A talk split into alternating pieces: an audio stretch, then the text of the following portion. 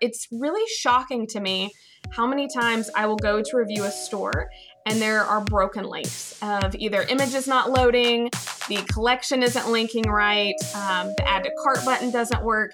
And I think it's just crazy to me that almost, I would say, at least 95% of the time, I can find at least one broken link on a site.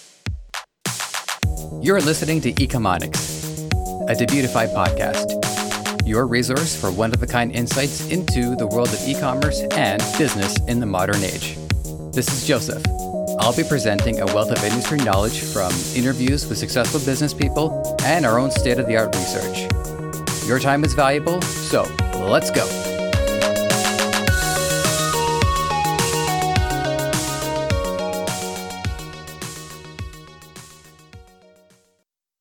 Elle McCann of Curious Themes joins us today to shed some backstory on the development of the web through the perspective of a web developer.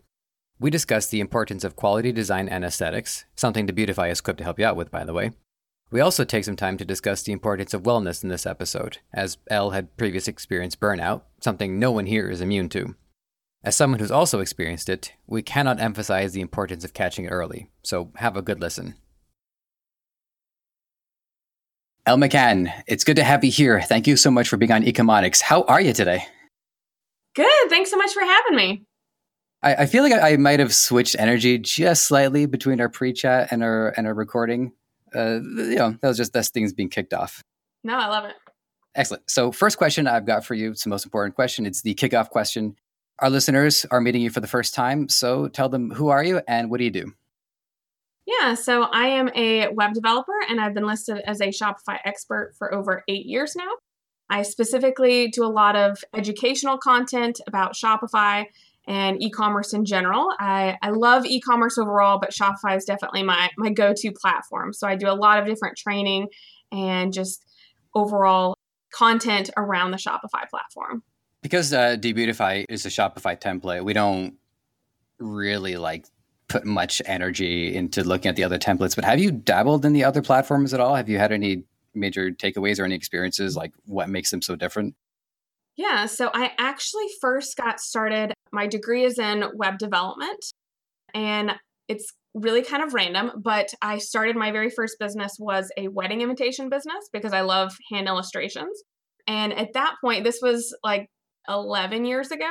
Mm-hmm. I was really looking into launching an e commerce store. And so I tried WooCommerce and BigCommerce at that point, And both of them were like subpar. And then I found Shopify and was like, oh my gosh, what is this? And keep in mind, this is 11 years ago that Shopify mm-hmm. blew my mind. And it's gotten so much better since then. So they kind of took me from the very beginning, but I've still done a little bit of stuff in WooCommerce and BigCommerce. And I still think hands down Shopify is the way to go. Fair enough. I mean, we we certainly feel the same way about that. Although, I mean, you know, you never know in the future. Maybe we'll we'll make templates for the other ones, but as far as we know, it hasn't been brought up yet. So let's make sure that there's a full scope of your work, just so our listeners know everything you get up to, as far as the e-commerce space goes.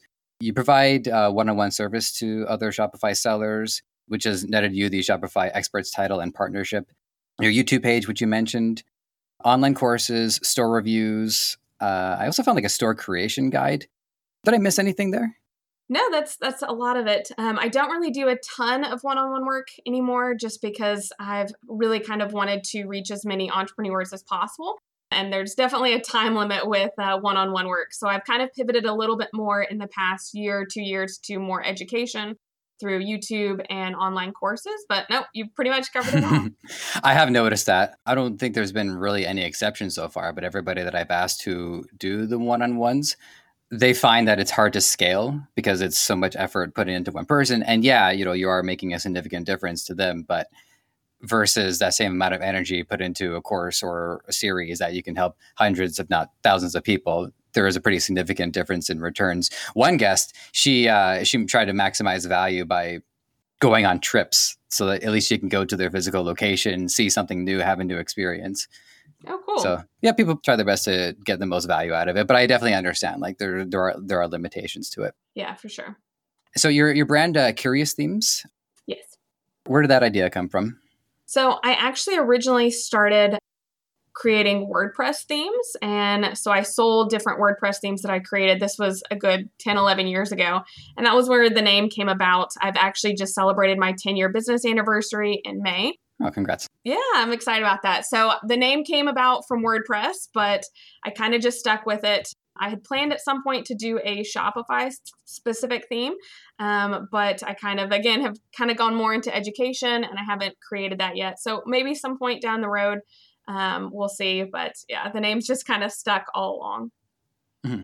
So what we're going to do is I have a couple of um, we'll say strategic or process questions uh, just so that we can get a sense of you know how you work and what insights that you provide to people in a general sense. And then what i want to talk about as well is uh, is more of that history uh, because one parallel that you and i have is that we've both been in our respective fields for about 10 years. I got into podcasting and media uh, 10 years ago. There's no university course for it uh, but you know, I, I would uh, I would chalk up my credentials to uh, other people in the industry at this point, at the very least.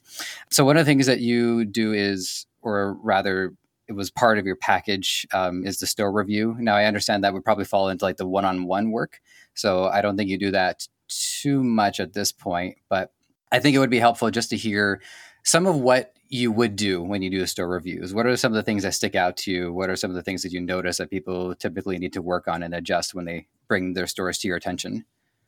Yeah, so I actually do a lot still of store reviews and consultations because I find that that's kind of the thing that I get questions about the most is okay, I've mm-hmm. launched my store, but I'm not really getting the sales that I expected. Like, what's wrong? Where's the disconnect? Is it with the paid advertising? Is it with the traffic? Is it with the store itself?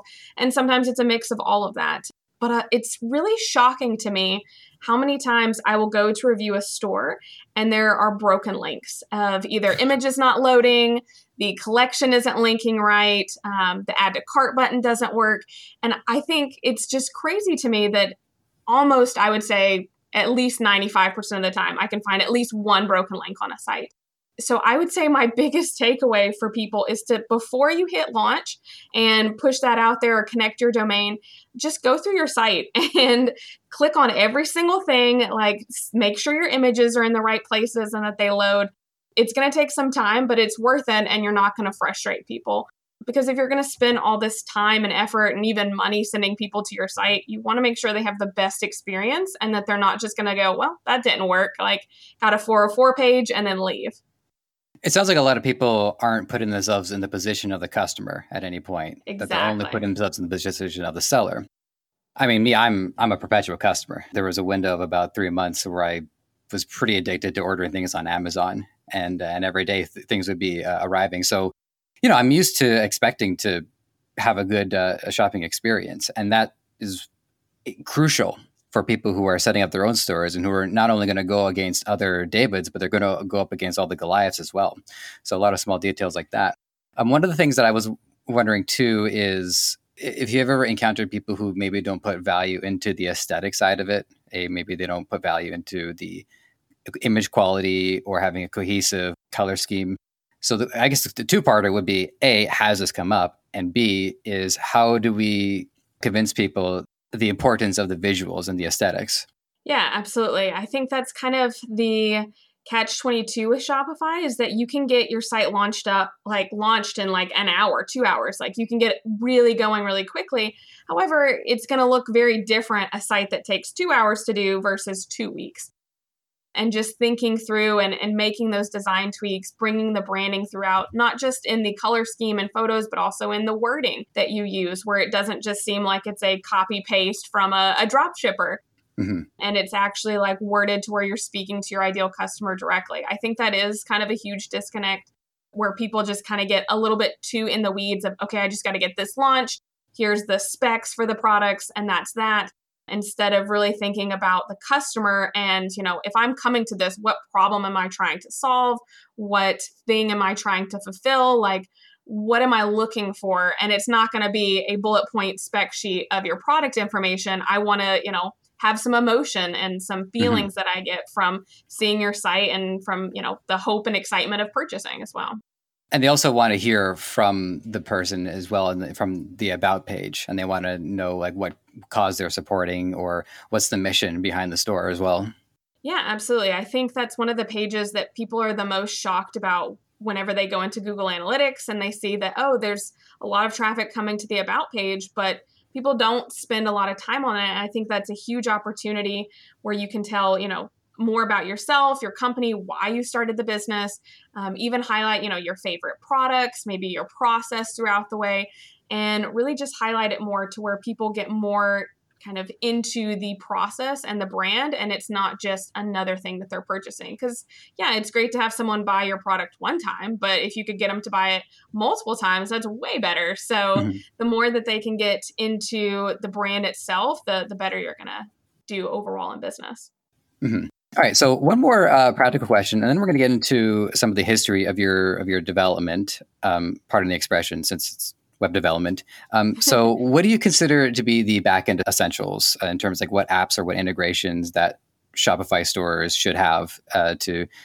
you know stay up to date?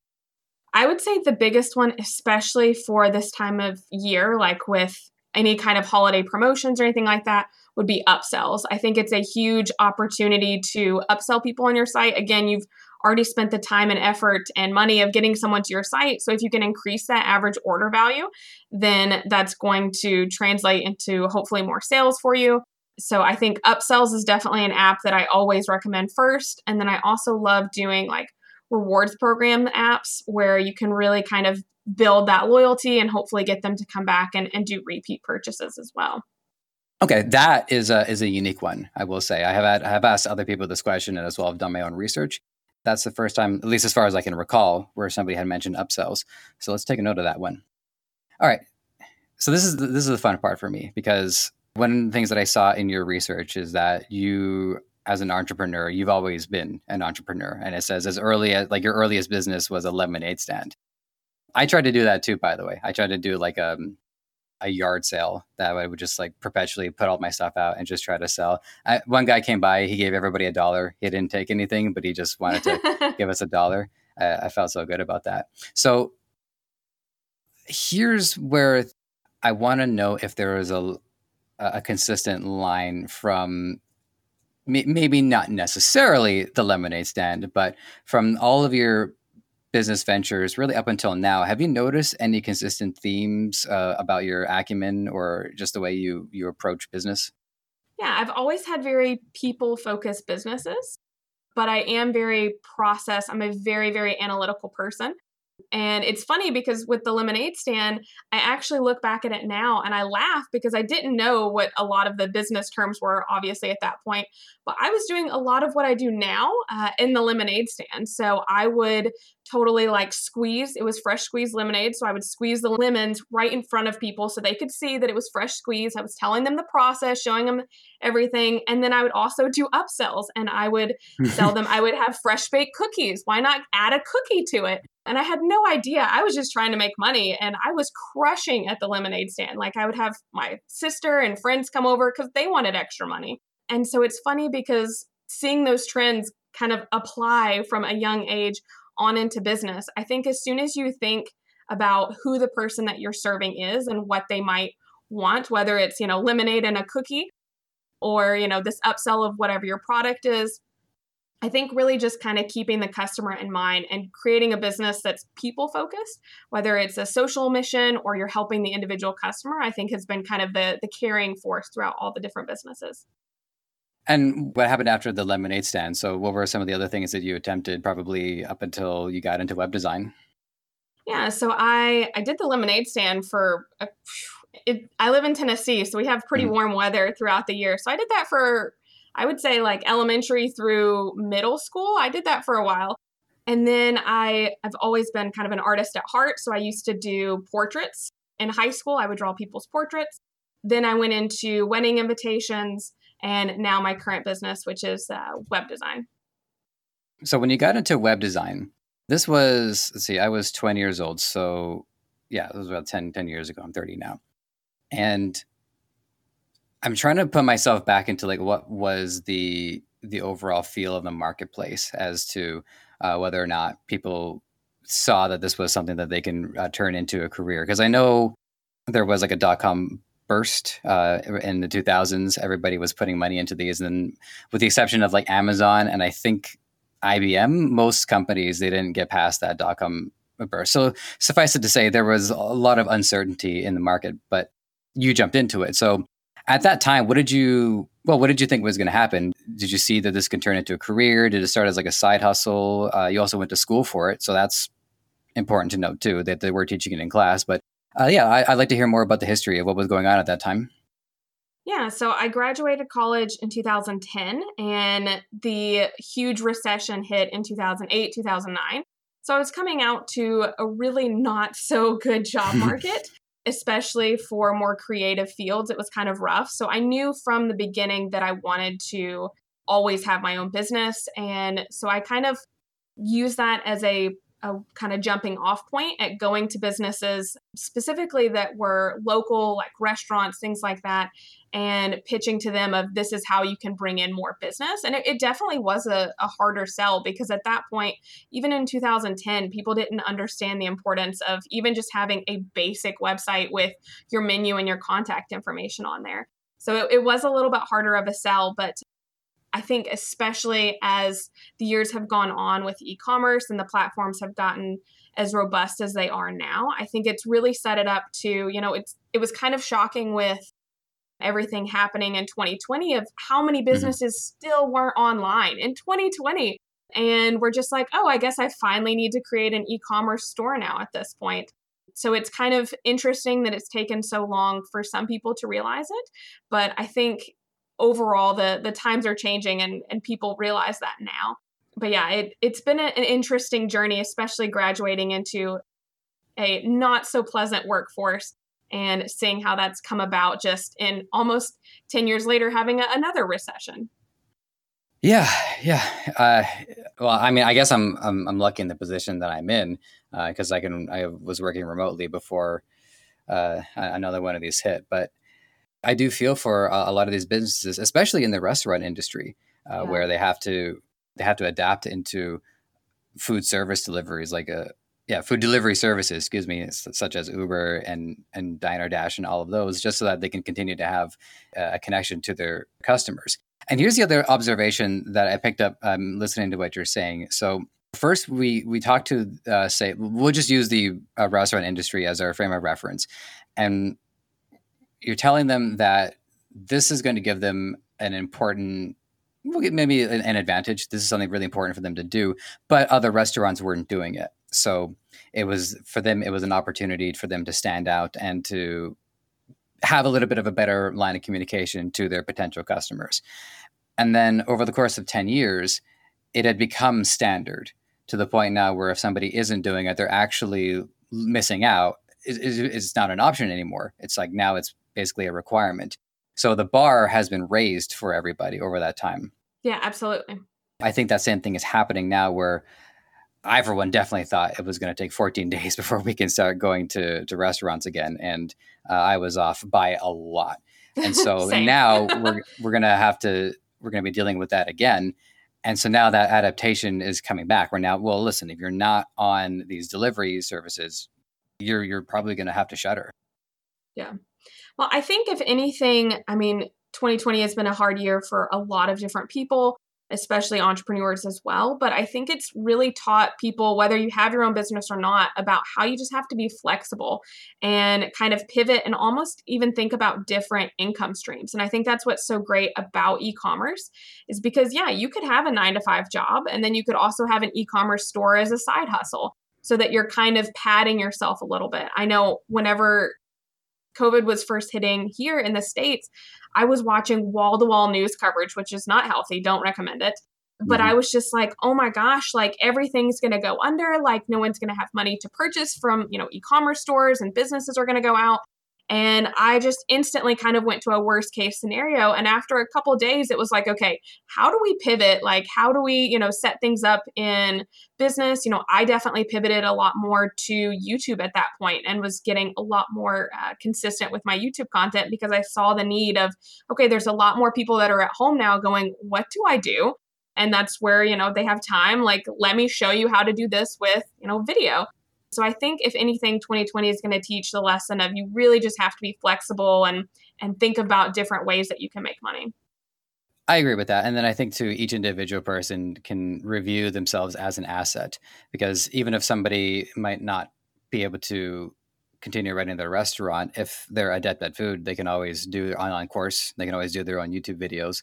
So yeah. It's it's been an opportunity, and other people have talked about this too. Is that yes, there's negatives, but there are positives too. So it is an opportunity for people to turn to the internet as the all-encompassing resource that it truly is, and just figure out what can I do and how can the internet help me with that. Yeah, absolutely.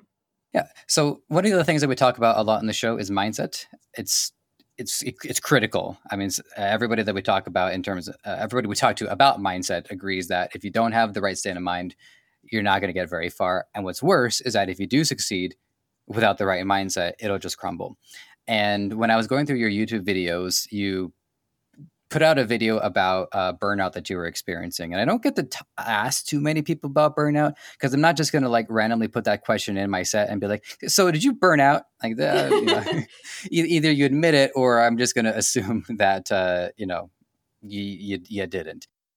But you put yourself out there and it's been about four months since that video. So let's do our listeners a favor and just talk about that experience, like why you hit burnout, uh, what maybe if there was warning signs, and then how you've gotten over it and the position that you're in today. Yeah, absolutely. And I'm so glad that you asked this because I think mental health, especially for entrepreneurs, um, is so important to talk about. So, this was actually my second burnout, um, which is, I guess, good in a 10 year career.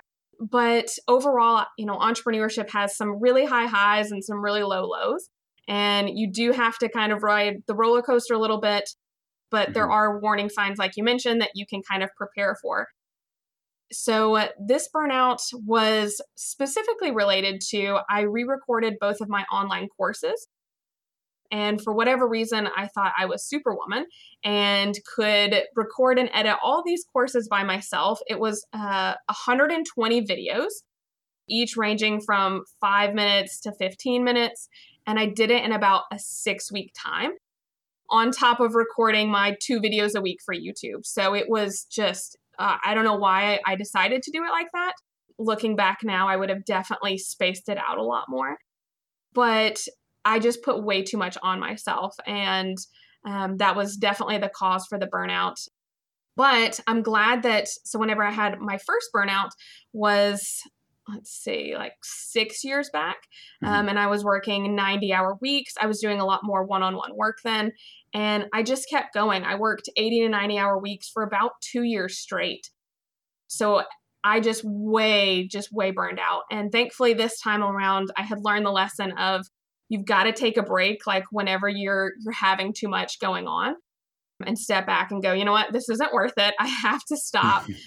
thankfully, my husband nicely reminded me to take a break as well but yeah i think that's something that you have to really think about of i think at least for me i get really excited with a new project or a video that i'm working on and i'll just want to like get you know get it done now and i'm so excited i can't wait to work on it but really stepping back and going okay are these timelines that i have imposed on myself realistic can i actually do this what am i going to give up and i think for me I understand a lot better now that by saying yes to something, I'm saying no to something else. So mm-hmm. for that six weeks, I said yes to recording all of my course videos again, but I also said no to sleeping, to exercise, to eating properly, to hanging out with my husband and dogs and friends. Like mm-hmm. I said no to way too many things that it just put me in a place where there's no way I couldn't have not burned out, honestly. I'd like to ask you about the sensation in particular, even if it gets down to like what chemicals you think were at their peak because I, I want to make sure that if anybody, and I, I assume that a lot of our listeners are younger and they're looking to get into the industry, so they might not have like experienced anything like that. Do you recall any of the particular like, say, like you wake up in the morning and how how it really made you feel in the most uh, pragmatic sense? Honestly, it was severe depression. Like I couldn't get Mhm. out of bed. Like I would wake up and just be like, "No, I'm not getting up. Like I'm going to lay here and I don't ever plan on getting out of this bed." I, you know, lost my desire to eat, all that kind of stuff. So I definitely feel like I could relate it the most to depression. But the moment that it happened for me, I actually have video proof of it. Um, I did not share that, but I was sitting in front, like you know, my my YouTube lights were on, everything was set up, camera was going, and I kind of fumbled over a sentence. And then all of a sudden, I just lost it and just started like crying like crazy and was like, whoa, what is happening? And that was kind of this sensation of I feel like almost I was trying to keep everything together. I messed up one little thing and then it was just like, no, Just no more. I can't out, do yeah. this anymore. Uh, okay, two more questions about that, and then we'll we'll get into some of the other. Um, uh, well, actually, one of some, for instance, Pinterest. That's one of the things I wanted to ask you about. Some of the other videos, for instance, ask you about that too. But I got two more for you, and then we'll move on. So the first one was: Did you notice any warning signs, or did it just kind of like like that? No, there was definitely warning signs. I was having to record a lot of the videos at night because I was still doing like editing and other client projects throughout the day. So, me, I was sleeping about two to three hours a night, and I would be at my computer, like trying really hard not to fall asleep and also trying not to like tear up at the same time, editing Mhm. videos at 4 a.m. And I would set like, you know, goals for myself of like, okay, you get this done, then you can go to bed at four and then sleep till six. Doesn't that sound great? So there was definitely warning signs of I could feel the the tension and feel like for me, I'm an outdoors person and not being outside with my dogs, not going on hikes, I could definitely feel um, just, you know, not getting the sun on me um, was starting to really affect my mood to where I would be a lot more snappy and not as kind and not as patient. So I think Mhm. just kind of everybody's different. So just knowing what your your normal state is and noticing whenever things like that are coming up is is definitely a, a clear warning sign. hmm And then the other side of it is uh, what steps you've taken to be back in the happier position that you are now. Yeah. So, first off, I took about two months off of YouTube, which was kind of hard for me to do because I had been on YouTube for five years and I've been trying to put out content consistently twice a week. But I had to just step away and say, no, I can't do this. So, I think for me, doing the burnout video and then just stepping away, it was kind of a way of letting everyone know, like, this is what's going on. And now I have to step away. So, I think that was really helpful for me. And then now, kind of moving forward, I've gotten a lot more into self care and morning routines where I spend a lot more time journaling, Mhm. um, reading books, things like that, that things that I, I get energy from and excitement from, but also just looking at my schedule. And I say no a lot more in terms of like, I can't do that timeline, I can't work this day. And just being a lot more honest with myself of like, okay, yeah, I could do this in a week, but maybe let's add another week on there just so that I, I have some space as well if if things go wrong or I don't feel like being on video this day and just kind of extending those timelines out. Mhm. I, one thing I wanted to uh, to touch on because I had seen a video I think probably last week where he pointed out that some of the greatest entrepreneurs, you know, the Steve Jobs and the Elon Musk's, one of their innate talents is their ability to say no. And I remember a couple of uh, incidents that happened uh, growing up that made it difficult for me to do that. One of them was the first job that I had. Uh, I don't know how popular this sport is in the states. Uh, because I think it was invented in Michigan, but it's called whirly ball, where people get into bumper cars and they've got lacrosse scoops and they scoop up a ball and they'll try to hit a, a signpost with it. And if they hit the center, it goes bang, and you get three points as opposed to one. It's a, it's a fun sport. At least I assume. I, I was never uh, got a chance to play it, but that's, that's not true. I got to play once or twice. And I was working consistently for about three or four months. And usually the boss would call, ask me what hours I want. Uh, and he calls and and I wasn't up for it. I, I just I wasn't feeling uh, good about working that week, and so that was it. Two or three more weeks go by, and he doesn't call me, and so I call him, and I says, "Oh, you know what happened? You didn't uh, you didn't call?" And he says, "Well, you know, I give the hours to the people that they want to," and that imprinted on me because it made me think that if I'm if I ever say no, it's going to have consequences that are going to unfold in ways that I can't perceive. the other side of it was uh, my my my dad. He tried to instill a lot of good work ethics in me, and most of them were good. But again, it was that same thing about if you have to work, you have to work. You don't refuse to work because it's too it's just too important. And even to this day, it's still a hard thing to get over. But it's it's very important, and and I just wanted to thank you for bringing that up because people have to understand if you if you keep saying yes to everything, you will end up in a position where you will say I can't, and you'll mean it, and you'll physically be unable to do something. Yeah, it's crazy how like little incidents like that happen in life, and we don't even realize that it shapes our beliefs on things. I had heard many times growing up that, you know, oh, you're going to be a starving artist. And I think I carried that with me for a long time of like, well, I have to say yes to every job that comes my way because one day maybe there's not going to be any jobs and then I'll be a starving artist.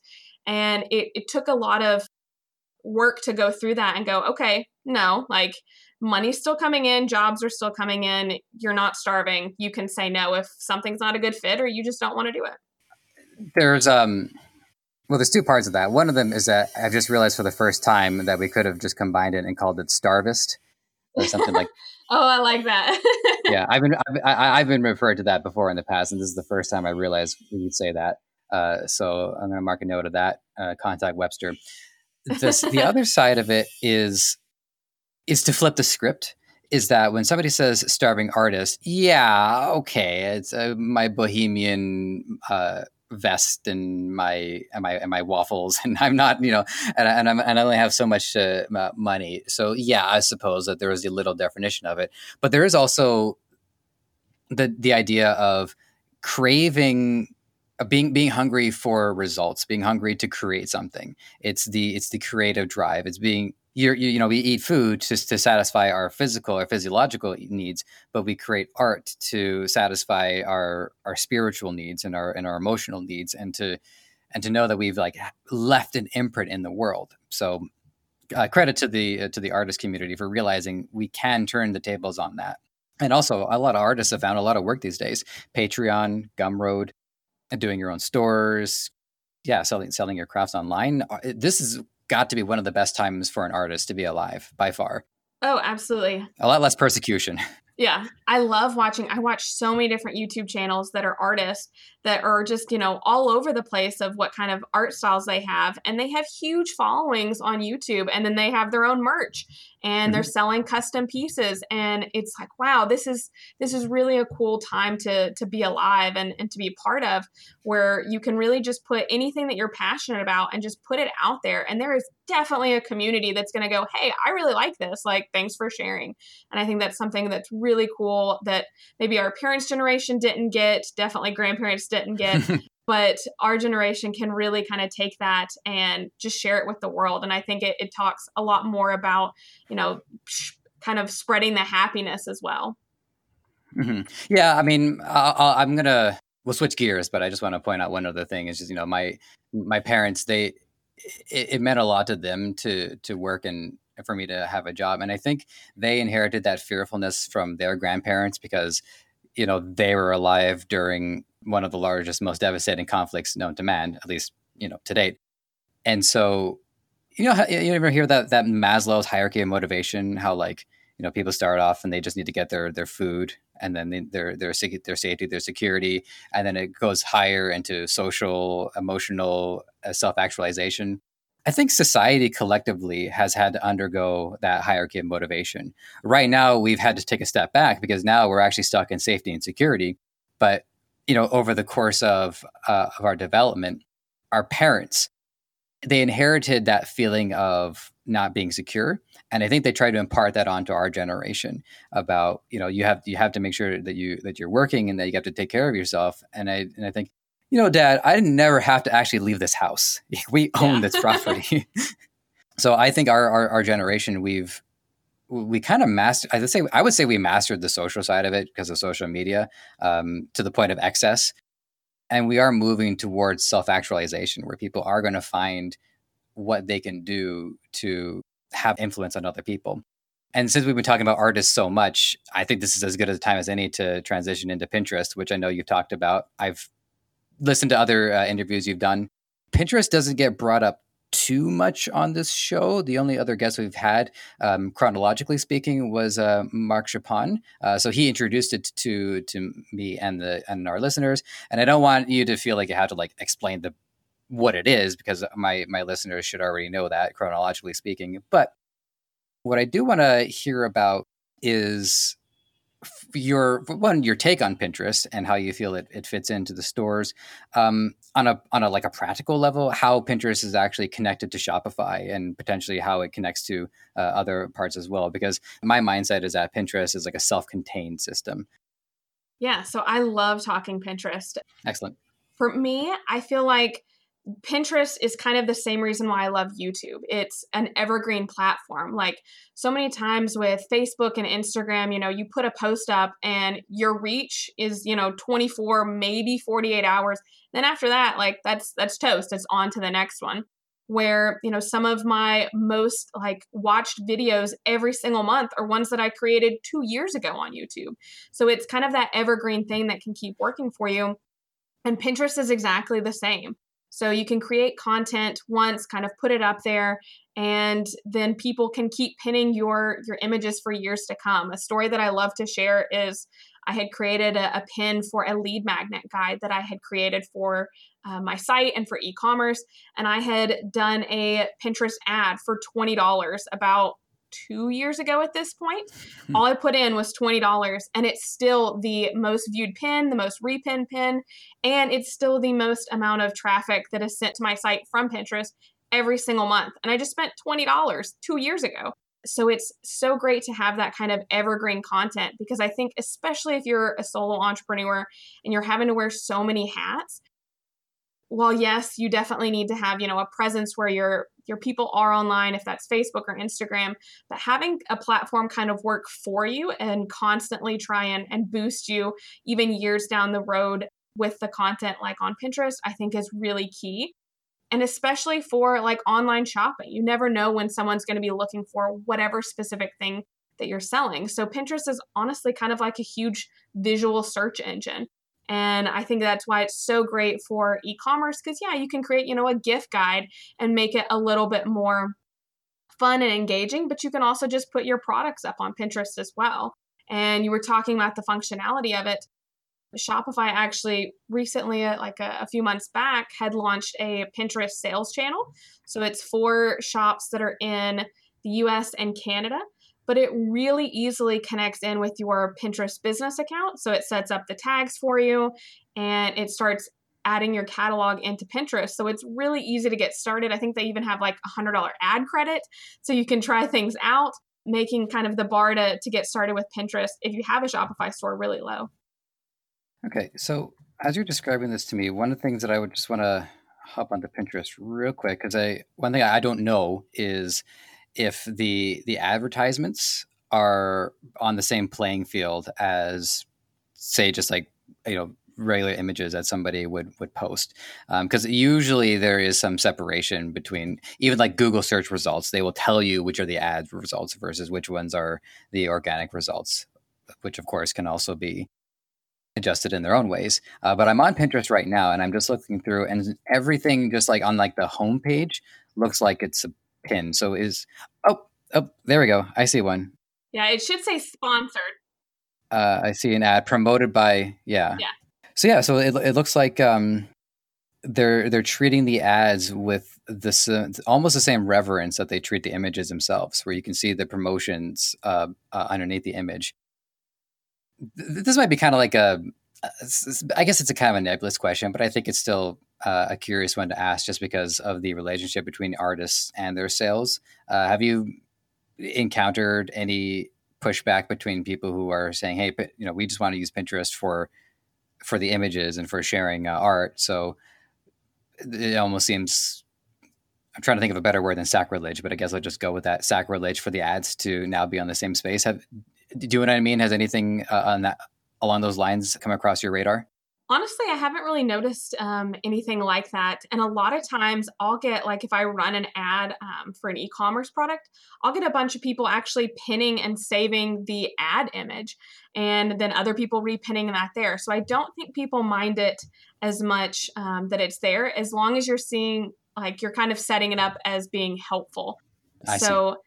I think that's kind of one of the things to think about. And I'll tell my clients, like, yes, it is kind of nice to do like, you know, a product image to put it up there, but it's also nice to do things like gift guides or like, you know, if you're selling baby products, you know, five must have items for new moms and creating kind of an image like that where people are, yeah, it may be still sponsored in a paid ad. And once you go to the site, it's your products, but you're being really helpful too. And it's, I think that's how people use Pinterest the most. It's kind of like cataloging different ideas and, you know, grouping things together. So anytime that you can add value to people and make things even easier for them, I really don't think that people mind and go, "Oh, well, I'm not going to save this or click on this just because it's mm-hmm. an ad."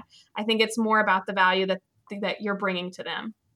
Mm-hmm. Yeah, and just to test it too, I clicked on say an advertisement uh, for Wix and yeah, it just takes you directly to Wix. I on an advertisement for uh, Mazda, and it goes directly to them. And so that was one of the things that I wanted to know too, I, which I just discovered for myself. So, listeners, one thing to note is that the line between the ad is it's a very straight funnel from the ad to the advertiser's website. So that's good. So you said that one of the ads it was twenty dollars, and it's managed to last year after year after year. So with that in mind, what can ad creators and copywriters do to give their advertisements that kind of uh, long-term lasting power yeah, so for Pinterest, I definitely recommend. Um, first off, you need to think that if you're going to do advertising on Pinterest, it's a lot more of a slow burn than like Facebook, Instagram.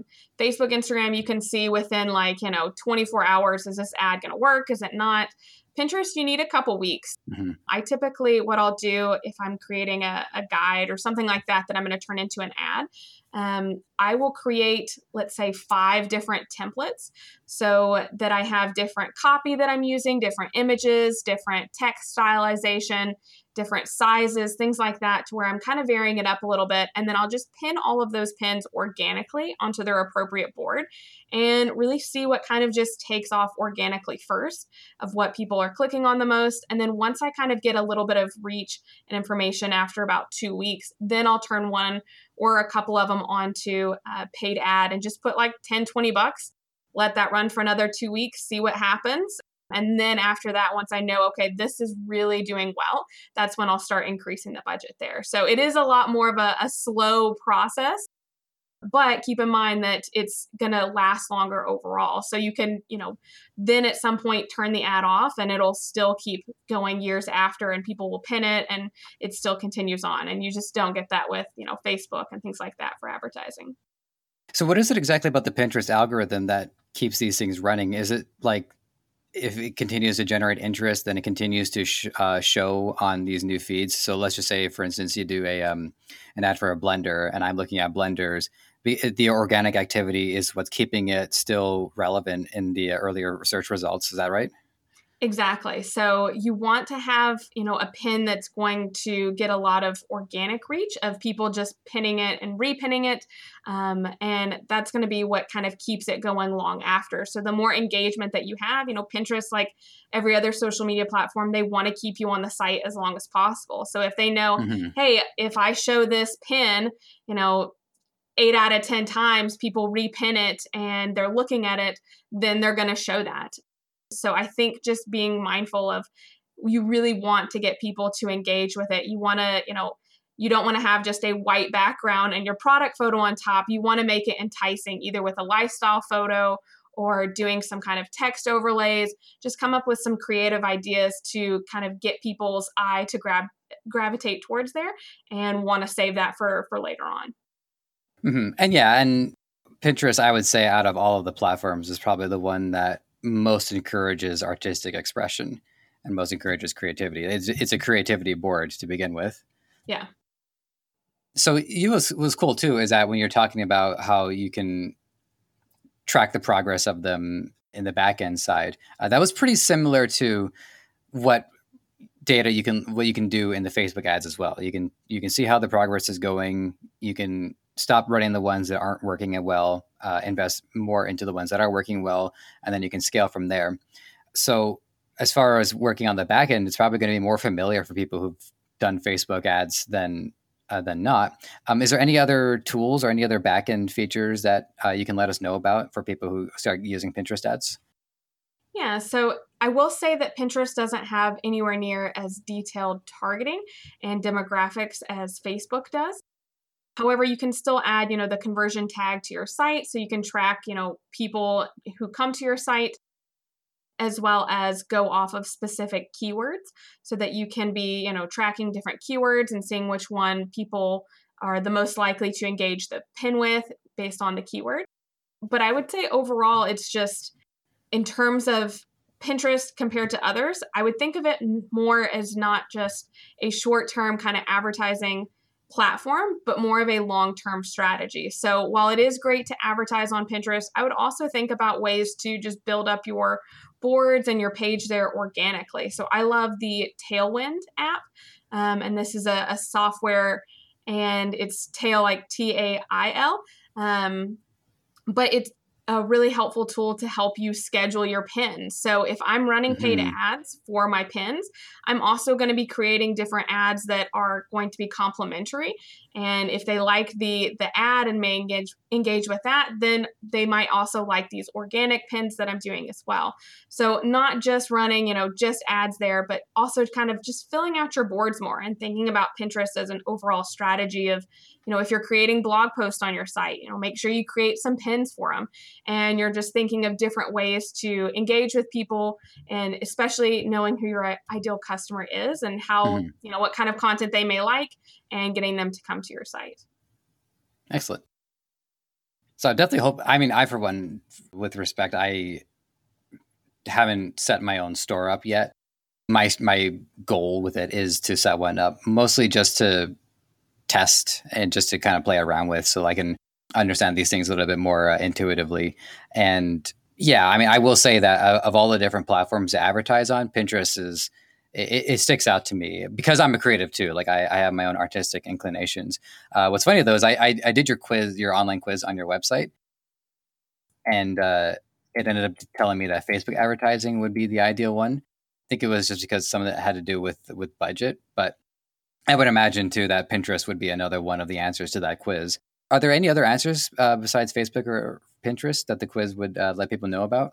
Yeah, so the quiz on my site you could get results anywhere from Facebook, Instagram, Pinterest, and Google. Instagram, Pinterest, and Google. Okay. Yeah, a all lot right. of people don't get, um, when I look at the analytics of it all, a lot of people don't end up getting Google just because you have to have a pretty nice budget for Google. You can run through things pretty expensively. But I think that's where Pinterest can really be set apart, especially if you have a low budget getting started because you can kind of you know create these pinterest ads with just a little bit of money and then kind of just let them run for a couple weeks and then come back. You don't have to feel like you know for me if i'm running facebook ads i'm checking them multiple times a day because if something goes sideways I, I could lose a lot of money really quickly. So i'm wanting to constantly monitor this where pinterest is a little bit more of a set it and forget it. Like i'll even set like a calendar reminder every like monday and be like okay you need to check your pinterest ads. Mm-hmm.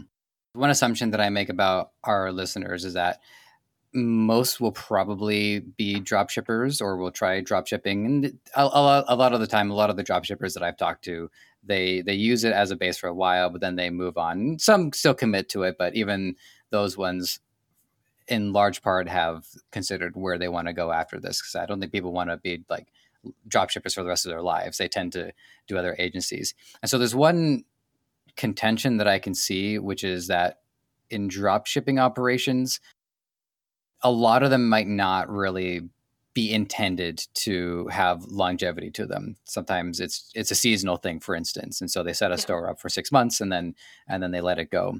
So I, I can see how Pinterest might not be the ideal fit because you want the the longer the ad is on Pinterest, the more you get out of it. So I, I, w- I do want to hear your opinion on drop shipping, and I know you did a video on it, but I, I didn't see that video. If you're a fan of it, if you're not a fan of it, whatever your opinion is, don't worry. We get lots of different opinions from uh, all over. So I do want to hear your take on it and how you feel it fits into the e commerce space. Yeah, so I'm a fan of dropshipping. I think it's a great way to test products, test ideal customers, and really kind of get your feet wet, get started. I think ultimately the goal is if you find a good product, or a niche that you're in, you kind of want to switch to more manufacturing so that you can av- or you can reduce your cost and make a little bit more profit margin and have more control of the process. But I think you're right. Like for if you're just looking at it for doing, you know, a store for 6 months, then yeah, probably Pinterest wouldn't be the best just because it takes longer to advertise and you're going to get a lot quicker of a flood of traffic from Facebook and Instagram as well as, you know, you can turn the ads off and that be that where you once you turn the Pinterest ads off, like that's fine, but it can still keep getting repinned and people are going to go to your site hopefully later on and be like, "Oh, the site's not here anymore." Right. So I do think like you were saying for drop shipping, probably doing more Facebook, Instagram could be a better solution for a short term. But if you are looking for building kind of a longer term business or maybe even just testing the products first with drop shipping, then switching to manufacturing those products or still staying in the same niche, I think Pinterest could definitely work for you. Mm-hmm. And I know one of the things that you prioritize is when people are designing their websites, the brand has to be quality and it has to uh, gain people's trust. And I think that's an issue with uh, with drop shipping because the incentive is to in, in a lot of a lot of the cases like if you hear about oh these are the winning products for halloween so you gotta you gotta get on that before halloween is over so in your mind how does a dropshipper square the relationship between a quality brand that can gain people's trust with the inherent risk of selling a product that frankly they might not even see it for themselves at any point well, I think that's one of the things that I recommend that they do is that they actually order a sample. Um, there's been many times where I've thought that a product looked great online and was looking at potentially selling this in one of my own stores. And then as soon as I ordered a sample and got it here, it, you know, fell apart within a week or, you know, it was jewelry. And if it was left out on the counter, it started like rusting and, and turning green after just a week. And it's like, okay, you need to get their product and test it out first. I get that sometimes things are a little more seasonal and you're trying to get something done in a certain time period, but you're just going to end up getting people upset with you or getting chargebacks. Mm-hmm. If you don't have a, a quality product. So, I do recommend that you get some kind of a sample and do some kind of testing period throughout. Um, you know, if it's a necklace that you're doing, like wear the necklace in the shower, see what it looks like once it gets wet and it sits out on the counter. Like, are people, am I going to get a flood of emails in a week of people being really upset because they don't, you know, put it in a, a airtight bag or something like that? I think that's an important part to just make sure that yes, you're trying to capitalize on certain time periods, but that you're still making sure that you focus on quality and the overall brand experience because you know if something comes in the mail and it's just in a bag and it doesn't have any kind of messaging inside or even your logo um, i definitely sometimes will forget what i've ordered and i'm like wait what is this? Mm-hmm. like oh i forgot i ordered this. Um, so having anything like that where it's going to be i always say like make it seem like it's a present in the mail like um, where you're excited you open it and you're like oh my gosh i'm so excited. Like I do a lot of subscription boxes um, for random things like hair care and stuff like that. And the hair care company I use, they always send stickers. And it's like, I never use the stickers, but I get excited. And I open the note and it says, you know, my name on the card and things like that. So any kind of little touches, I think, can go a long way of how you can build a brand and build that more sustainably long term and just focus on the, the quality as well. Mm-hmm. And that's something that I certainly would want to think about for my own prospects, however far into the future they may be, which is setting up a brand, setting up a general niche store so that when these seasons roll around, I don't have to go through the process of setting up a brand and building familiarity with it. I would already have the store ready to go, and then I would cycle product in and out. So that's that's kind of like what came to my mind uh, hearing what you're describing. But frankly, I haven't seen anyone in in that regard talk about that. So that's something that I'm going to want to look into. We're getting uh, close to to wrapping up. There's a couple of other things that I just want to get your take on. And by the way, for for people um, curious to, a lot of these are things that I had learned checking out uh, Elle's videos. So there is a lot more on the YouTube that will expand on even the things that we talk about here. This one blew my mind. Um, the, the the loaning uh, payability app. It's mm-hmm. an it, sorry, it's an app, right? Okay. Yeah. For listeners not familiar with this, this again, I I was really taken aback by this because uh, Shopify stores could qualify for up to $250,000 in funding. Now, maybe you've worked with clients who've qualified, but I, what do people even do with that kind of money on a Shopify store? Well, a lot of times it, it's really based off of what your goal is of what you're doing. So they're not going to just give you 250k just to do advertising. A lot of times it's more mm-hmm. building out infrastructure, ordering more inventory, hiring up team members, maybe some advertising costs, but a, a lot more times it's more about the infrastructure overall. So I think for that, it's more just making sure that you have a plan of, okay, maybe even there of okay showing that you have a drop shipping product that you have been selling really well and now you're looking for manufacturing and you're going to be manufacturing it in house but now you need these special tooling equipment things like that that cost additional money. So getting a loan for that but showing that you have the track record of the sales already for it. Yeah okay that, that makes sense because depending on your margins there's only so much equity that you can uh, earn from it to then make those those next jumps into manufacturing Okay, yeah. that clears that up. All right, I got two more, and then we're going to do our, our wrap up for you. So, the next one I want to get your take on is print on demand. I haven't really talked to anybody about this. Um, this is something that my girlfriend and I we've uh, we've talked about doing before because, well, I'm an artist and she's a much much better artist, and it's it, it what's exciting about it. This was something that we were doing before I even joined uh, Debutify. Is that we would, uh, well, I say we, but it was mostly her, draw images mostly of a corgi and put it up on Redbubble and Zazzle to try to uh, sell to those markets. I don't I don't necessarily think our our listeners will go on to Redbubble. They can if they want to, but what would you how would you say people can get uh, print on demand set up for their Shopify stores and like what what can they get out of it? Yeah, so I love print on demand because you can really kind of come up with your own niche and your own audience, kind of like how we were talking before like you can find any kind of people online. Like you can, you know, then market to corgi specific groups. Mm-hmm. And run ads to people that have corgis, and you you already can target them so much with Facebook.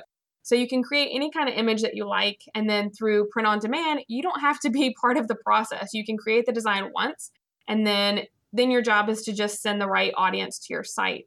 But what's great, I think, about these print on demand apps like Printful and Printify is that you can add it easily into your Shopify store and then create the products from there of just uploading the design, you know, setting up the product, and then they take care of the rest, which mm-hmm. is also, you know, of course, really nice, but they're still going to be on your site. So you still can have, you know, you're not sending them to Redbubble where you're not able to track things as well. You're still able to have, you know, your Facebook pixel and then target audiences based off which products they viewed specifically or do dynamic ads and you're building that brand loyalty as well. So, I think it's a great way to really test different things and especially when you're kind of getting started to see okay, the you know corgi design is a big hit it's the biggest seller on a mug people don't like it as much on a towel things like that. And so you can really test things out and kind of get to know your audience a little bit more, especially before you, you know, potentially then maybe you want to, you go, okay, this is a huge seller. I want to start manufacturing this myself. Now you know exactly which product to manufacture so you don't have a thousand corgi towels in your garage that you can't get rid of. You know, I might be an outlier, but I think I would love a corgi towel. Oh, I would love yeah, a corgi yeah, towel. Like yeah. I said that, and I was like, mm, maybe not towel. I would love a towel. yeah, it, it could, maybe maybe maybe the mugs won't take, but but point but point stipulated. This is actually like a personal curiosity because one of my like pet projects that I've had in the back of my mind is to make a uh, a specific like uh, a yearly agenda. I've I've been using yearly agendas for seven years now, and I've already got my 2021, and I've already started writing some dates into it because my buddy's wedding, you know, fingers crossed, is coming up in May. I say fingers crossed for reasons uh, that are obvious to anybody listening to this in 2020, 2021.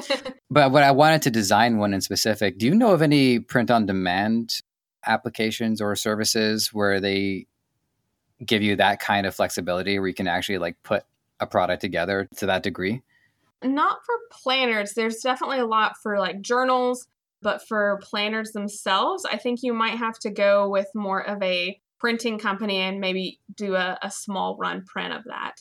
I'm not really familiar with any planners, but that would be a cool one to do for, for sure. Mm-hmm. Okay. Thanks for that. I it's uh, it's been uh, nagging away at me for for some time now, so I just want to get it out of my system. All right. I got one more that I want to get your take on, and then we'll uh, give you a chance to uh, to wrap this up, uh, which is uh, reward programs. So this is another one that we've talked about. Now, I've done some reading up on reward programs, and not naming names, but the person was going off on how people would end up having a stack of like 12 to 15 cards where you know buy one coffee buy eight coffees get one free um, and i for one being a bubble tea fanatic i have a, a bubble tea card I quick story. I go to the to the to the tea shop and I and I buy two teas and she stamps it once and I look at her and I say, "Well, I bought two teas. Is it per purchase or is it per tea?" She says, "Well, it's per purchase." So I said, "Why don't I just buy one? Then I'll just come out and I'll just come back in and buy the other." and she gives me a blank stare. I'm like, "Yes, yeah, okay." Give me my second uh, stamp. yeah, she she she won that battle, by the way. Uh, but oh no so with reward programs is how do people uh, integrate this in a way that's effective? And seeing as how this is all done online we're not really sending reward cards to people but what can people do to reward their their audience? Yeah so one of my favorite rewards program apps that i always recommend is called smile.io and they give points it's kind of like you can set up different point structures for different things. So, like you spend a dollar, you get one point. You know, you follow us on Facebook or Instagram, you get 50 points. It's your birthday, you get 200 points. You know, you can set up different things like that.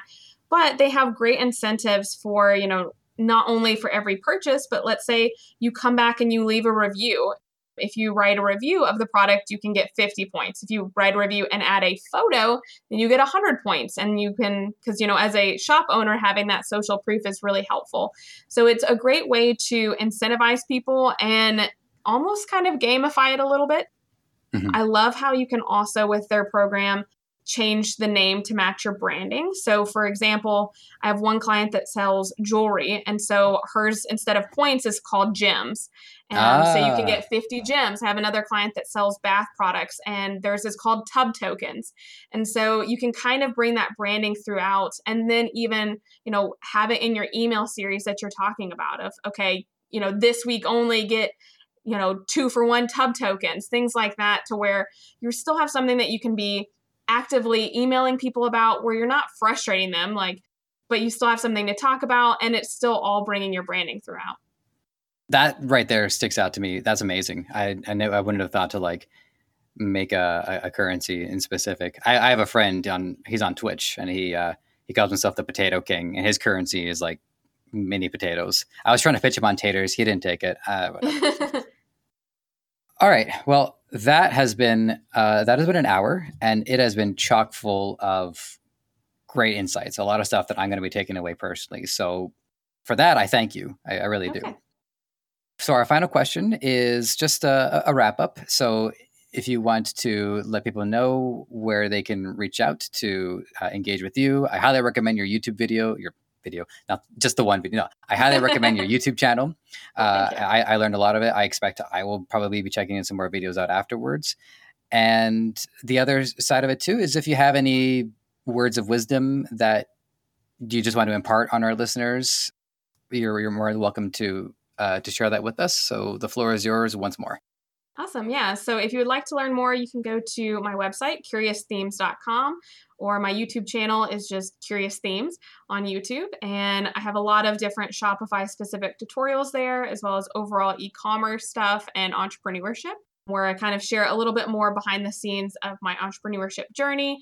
And I'm kind of peeling back the curtains over the next few months, as well as just showing more behind the scenes of what it really takes to build an e-commerce store and the the mindset day to day operations of that as well. And I would say my biggest takeaway for any entrepreneur, or if you're just getting started and you're thinking about entrepreneurship, something that's taken me about 10 years to really kind of wrap my head around. And I still have like a note on my desk, but it says, I strive for progress, not perfection. Mm-hmm. And mm-hmm. so just keep in mind that, like, I had seen, I think it was in the book Atomic Habits, but it was about, you know, every day you kind of get a vote for the kind of person you want to be. So if some days you show up and you don't really want to, you know, do, you know, your side hustle or whatever it is, that's okay. Like you have 365 days in a year. So as long as you do more then over you know the halfway point then you're kind of voting for yourself as an entrepreneur and make sure that you're striving for progress along the way instead of just trying to show up and be a perfect human being and a perfect entrepreneur every single day because that's just not going to happen. And you're going to burn out and you're going to you know decide that it's not worth it. So just kind of think about it as you know it's a, a long con being an entrepreneur and the more you can hang in there and just make sure that you're working on little things every single day to push yourself and your business forward i think that's something to, to really keep in mind. You know when i was uh, doing my research for you uh, i had opened up my pinterest account for the first time in probably about six or seven years. I just hadn't hadn't touched it. And i went to my profile and i had written you know six or seven years ago however long and my and my profile description was he's got a long road ahead of him. and I did not think I was going to be where I am today. So when we say a long road, you can you're not you're not going to be able to see everything that's coming at you, but you can do everything you can to be ready for it when you get to that point. So now my exactly. new subtitle is just "Hey there, have a good one." nice. Yeah, I think it's something that you know, even 2020, I thought January I had all these crazy plans and then they quickly got thrown out the window come like March, April. So I think that's something that you have to realize is to be flexible. Like whenever I first started my business 10 years ago, I didn't even watch YouTube. Like I had no idea that I was going to start a YouTube channel and that would be a sole focus of my business. And, you know, 10 years later like, oh, okay, like that's interesting. So I think just, you know, seeing also what you gravitate towards the most. I kind of found that, you know, at first I did a lot of blogging and I found that I didn't really enjoy blogging as much, but I love turning on a camera and talking to the camera. Mm-hmm. So I think just kind of knowing that it's a process and just see what you're interested in. Like some things are not going to work and that's totally fine. Like now you've learned that you don't really like this or this didn't work and you can move on to something else. Well said. All right, Elle McCann, thank you once more for your time. You've been great. Yeah, thank you so much for having me. I've greatly enjoyed this. It's been a pleasure. All right, listeners, uh, thank you as well for, for checking us out, and we will catch you next time.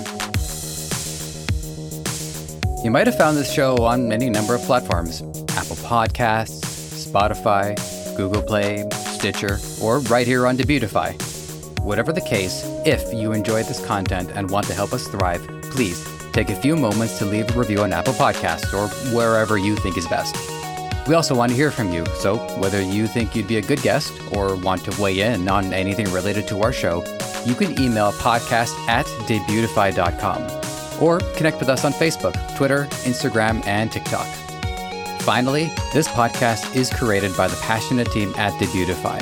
If you're ready to take the plunge into e commerce or are looking to up your game, head over to debutify.com and see how it can change your life and the lives of many through what you do next.